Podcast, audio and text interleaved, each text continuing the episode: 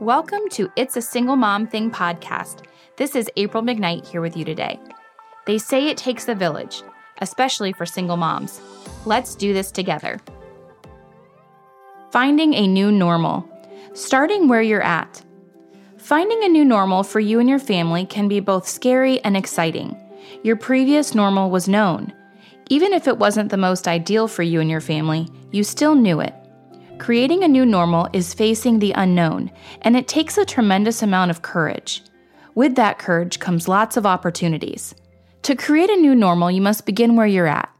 Be it by circumstance or choice that led you to where you are today, acceptance and giving yourself permission to feel what is there for you along your path to a new normal is an important first step to being able to create newly for yourself and your family.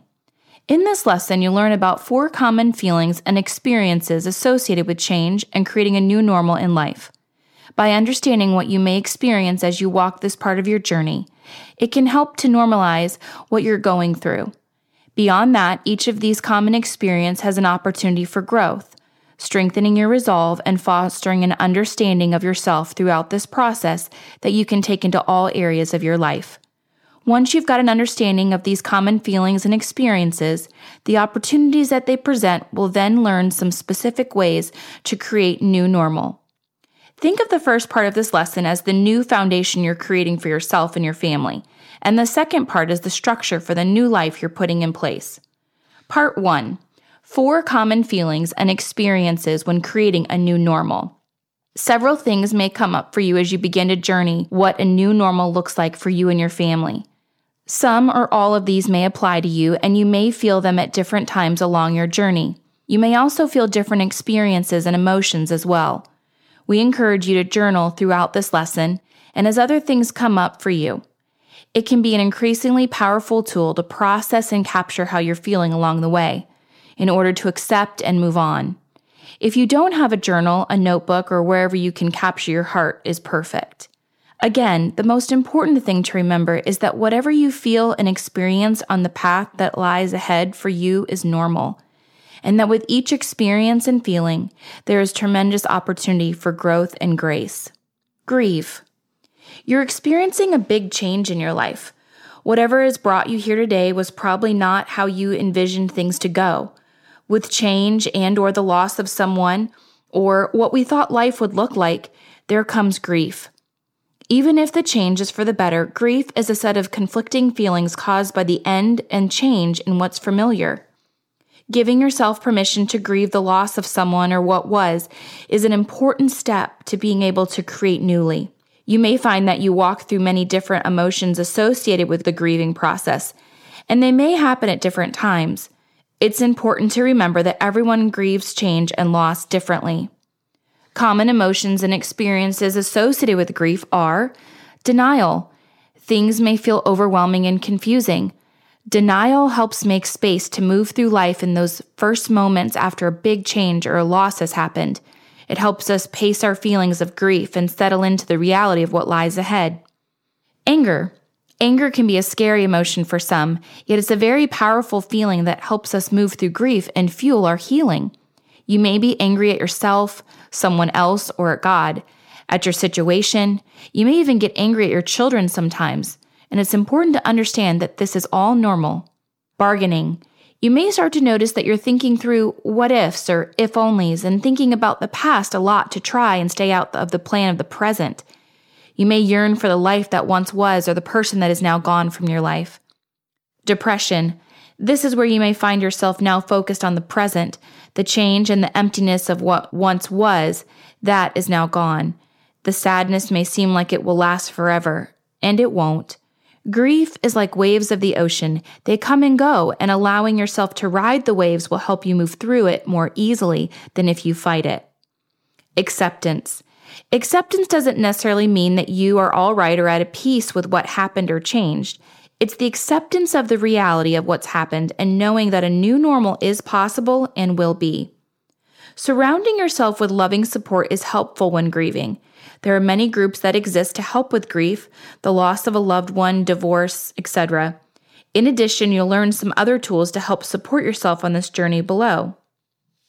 The opportunity, a new normal. Without change, there is no opportunity for new beginnings. With allowing for and giving space to all the feelings you feel as you grieve what once was, you're making room for your new normal to exist. The only way out of something is through it. Giving yourself permission to grieve what once was truly allows the opening for healing and for the new. Here's a journal prompt. Use your journal as a way to capture the different feelings you're experiencing throughout the grieving process. Fear. Ah, fear. We've all felt it at different times in our lives. As mamas, it's especially hard not to be in fear over all the little things when it comes to our precious children.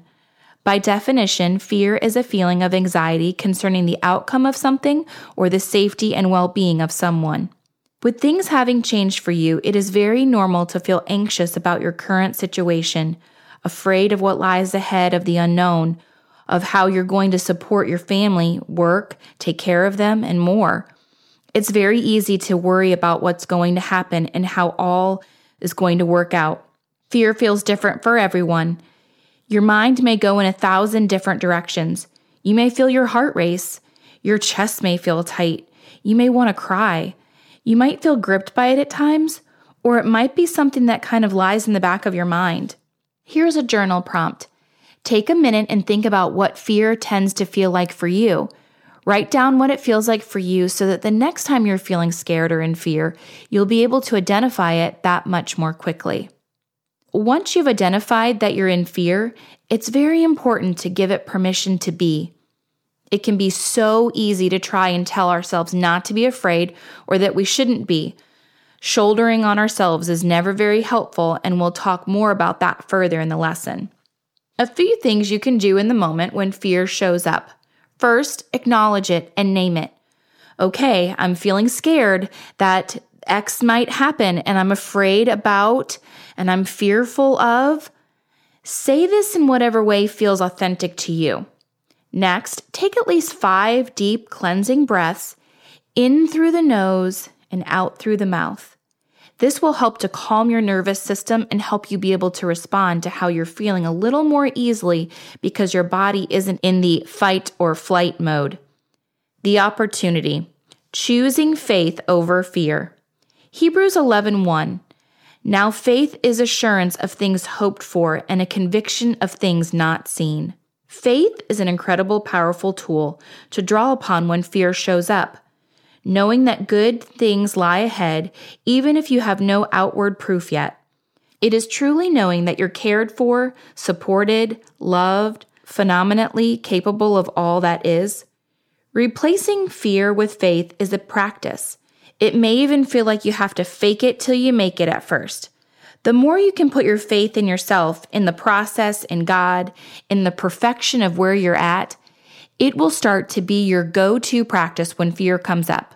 You'll start to feel lighter in your heart and trust how things are unfolding for you. Doubt. Doubt, by definition, is a feeling of uncertainty or lack of conviction. It's very easy, especially as mamas, to worry about how we're momming, if you're doing your best, if you're making the right decisions, and how it's all going to affect our children.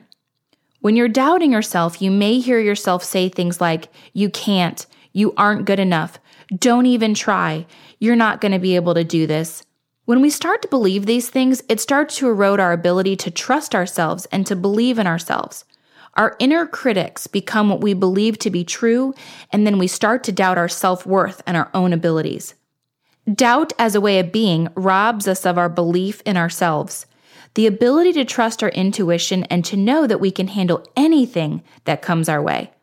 Here's a journal prompt Where do you have doubt right now about yourself, your situation, and your abilities? Now for the opportunity that lies in better understanding the role doubt plays and how to overcome it. The opportunity where there is doubt, choose to trust. If you've made choices over time that you knew deep down weren't in your best interest, or that little voice inside was telling you something different, you may need to repair your relationship to yourself and learn how to trust yourself again. As you face the newness of your life, you have an opportunity to trust in you and your ability to walk this path to a new normal for you and your family. To trust that you will know what decisions need to be made and that you will draw in the right support to help get you there. Cynthia Wall, a licensed psychotherapist, writes in her book, The Courage to Trust A Guide to Building Deep and Lasting Relationships. These three keys to developing self trust. Number one, avoid people who undermine your self trust. Envision these people as the dream crushers or the negative Nancy's in your life. As part of your new normal, you get to decide who belongs in your life, who's going to support you. Surround yourself with people who lift you up, not bring you down. Number two, keep promises to yourself. Learning to trust yourself means learning to be your own best friend. Making promises to yourself and keeping them are a way to foster a new relationship with yourself. You can start by taking five minutes a day to sit in the quiet with your thoughts, or to journal, or to go for a walk a few days a week. Here's a journal prompt What's one promise you can make to yourself right now? Go ahead and write it down. And number three, be kind to yourself. This is so important. What happens if you make a promise to yourself and then break it? How do you treat or speak to yourself? How do you speak to yourself if you've made a mistake? Self trust doesn't mean that you always trust yourself to say the right thing or make the right decision or follow every rule. Says Wall, it's not about perfection. Let's say that one more time. It's not about perfection. Maybe one more time. It's not about perfection. Self trust means that you trust yourself to overcome a mistake or a failure. Being kind to yourself through this process of creating a new normal is an incredible, beautiful opportunity that you will take forward into all areas of your life. By learning to trust yourself, you will model that for your children as well, a truly impactful gift. Negative thoughts. We human beings are wired for thought. Did you know the average person experiences somewhere between 50 to 70,000 thoughts per day? And typically, 98% of those thoughts are repetitive. With that, most of us go on about our day unaware of all those thoughts, and they are there under the surface, triggering us to experience certain positive and negative emotions in response. You may experience more negative thoughts as you face the changes that have been happening and the uncertainty of what lies ahead.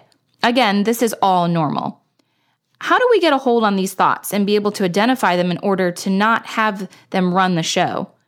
Journaling when you're thinking and feeling can help to create some space between the thoughts and the response. It can also help you to identify what your thoughts are so you can create a new and different thought patterns down the road. Here are some common patterns of negative thinking from David Burns' The Feeling Good Handbook that can help you to identify some of your thoughts. Jumping to conclusions when you assume that things will turn out badly. Example, this is going to be a disaster. All or nothing thinking, when you perceive things in absolutes and extremes. Here's an example I'm a total failure as a mom, or things are never going to be as good as they were. Should statements, when you criticize yourself that shoulds, have tos, musts, etc. Example, I should be able to do this without any help. Journal prompt Take a few moments and see if you can identify some of your own thoughts from each of the above categories of negative thinking. Though there are many ways to help combat negative thinking, and we'll list those here below, here is where it all begins. This is the opportunity that lies within understanding and identifying your negative thoughts. Self compassion. If you remember from above, this isn't about perfection. Life is messy. We're going to mess up, make mistakes, feel immense pain at times. Self compassion means that you are kind and understanding when confronted with personal failings, upsets, change, breakdowns, and all the bumps and twists and turns that life takes you on.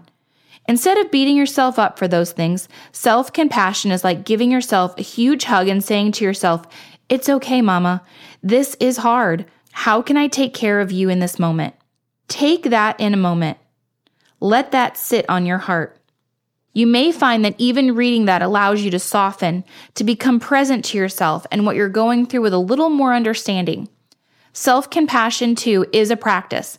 Replacing kind self talk for the negative thoughts and self talk takes time. And it is one of the most important things that you can bring yourself during this time of newness and unknown. As you practice self compassion, you will be a mirror for your children to teach them how to practice self compassion for themselves, another gift that all can take into every aspect of their lives. Here are six ways to help combat negative thinking from licensed mental health counselor Courtney Ellis. Number one, identify the thought that is stirring up anxiety, worry, doubt, or fear. Number two, look at that thought. Weigh it out. Is it true? Is there evidence to support it? Number three, identify what emotions and behaviors that thought is triggering. Number four, dispute the thought. List out the reasons why it's untrue.